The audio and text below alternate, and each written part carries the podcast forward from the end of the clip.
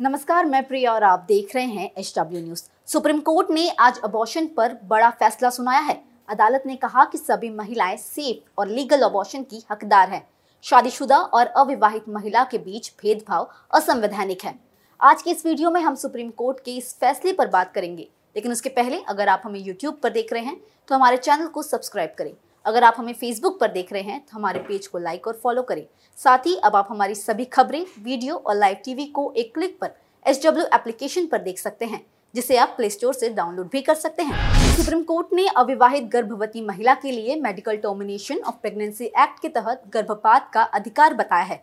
Supreme Court ने कहा कि सभी महिलाओं का हक है आपको बता दें कि अभी तक सिर्फ़ विवाहित महिला को ही सामान्य मामलों में 20 सप्ताह से अधिक और 24 सप्ताह से कम समय तक की गर्भपात का अधिकार था।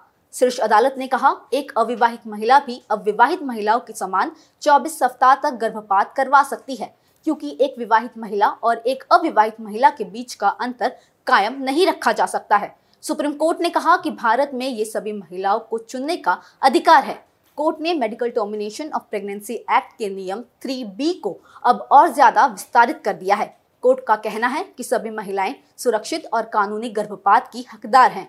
गर्भपात के लिए medical termination of pregnancy act के तहत पति द्वारा यौन मामले में मैरिटल रेप के अर्थ में शामिल किया जाना चाहिए। एमटीपी कानून में विवाहित और अविवाहित महिला के बीच का अंतर कृत्रिम और संवैधानिक रूप से टिकाऊ नहीं है।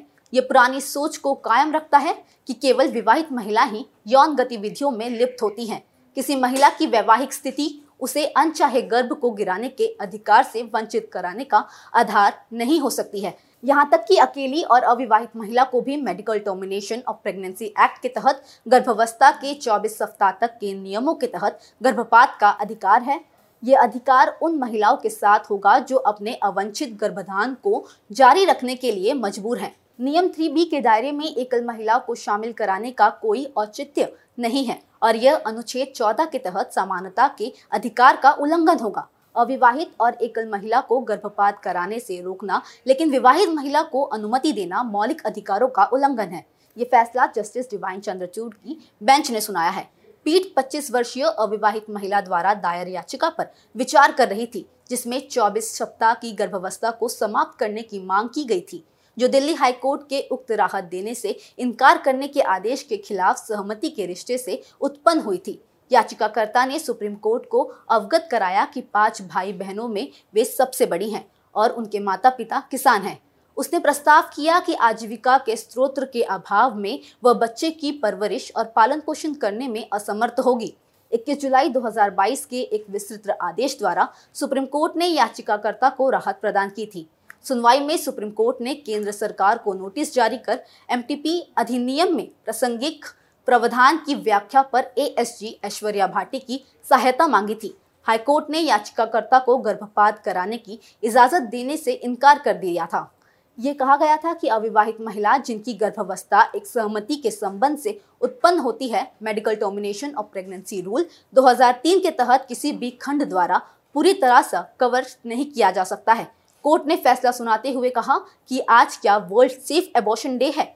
साथ ही आपको ये भी बता दें कि सोमवार को केरल उच्च न्यायालय ने एक महत्वपूर्ण फैसला लेते हुए कहा था कि एक गर्भवती महिला को 24 हफ़्ते तक के गर्भ को गिराने का हक है। बशर्ते उसकी शादीशुदा ज़िंदगी में तनाव हो, वो अपनी प्रेगनेंसी खत्म करने के लिए इस बात को आधार बना सकती है। इसके लिए उसे कानून, तलाक और पति की मंजूरी की भी ज़रूरत नहीं है। अदालत ने कहा था कि वैवाहिक जीवन में भारी बदलाव गर्भावस्था के मेडिकल टर्मिनेशन ऑफ़ प्रेगनेंसी के नियमों के तहत आता है। शादीशुदा ज़िंदगी का तनाव इसी बदलाव की तरफ़ इशारा करता है।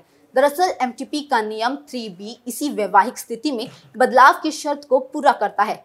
ये वो आधार है जो शादीशुदा औरत को 24 हफ़्ते तक की गर्भावस्था को मेडिकल तरीके से खत्म किए जाने के योग्य करार देता है। आपकी इस फैसले को लेकर क्या राय है, हमें कमेंट सेक्शन में ज़रूर बताइएगा। फ़िलहाल इस खबर के लिए सिर्फ़ इतना ही। देश और दुनिया की अन्य खबरों के लिए देखते रहें एच डब्ल्यू न्यूज़ अब खबरें पाइए सबसे पहले हमारे मोबाइल न्यूज़ एप्लीकेशन पर। एंड्रॉइड या आईओएस प्लेटफॉर्म पर जाइए एच डब्ल्यू न्यूज़ नेटवर्क को सर्च कीजिए डाउनलोड कीजिए और अपनी सुविधानुसार भाषा का चयन कीजिए। खबरों की भीड़ में अपने काम की खबर पाते रहिए।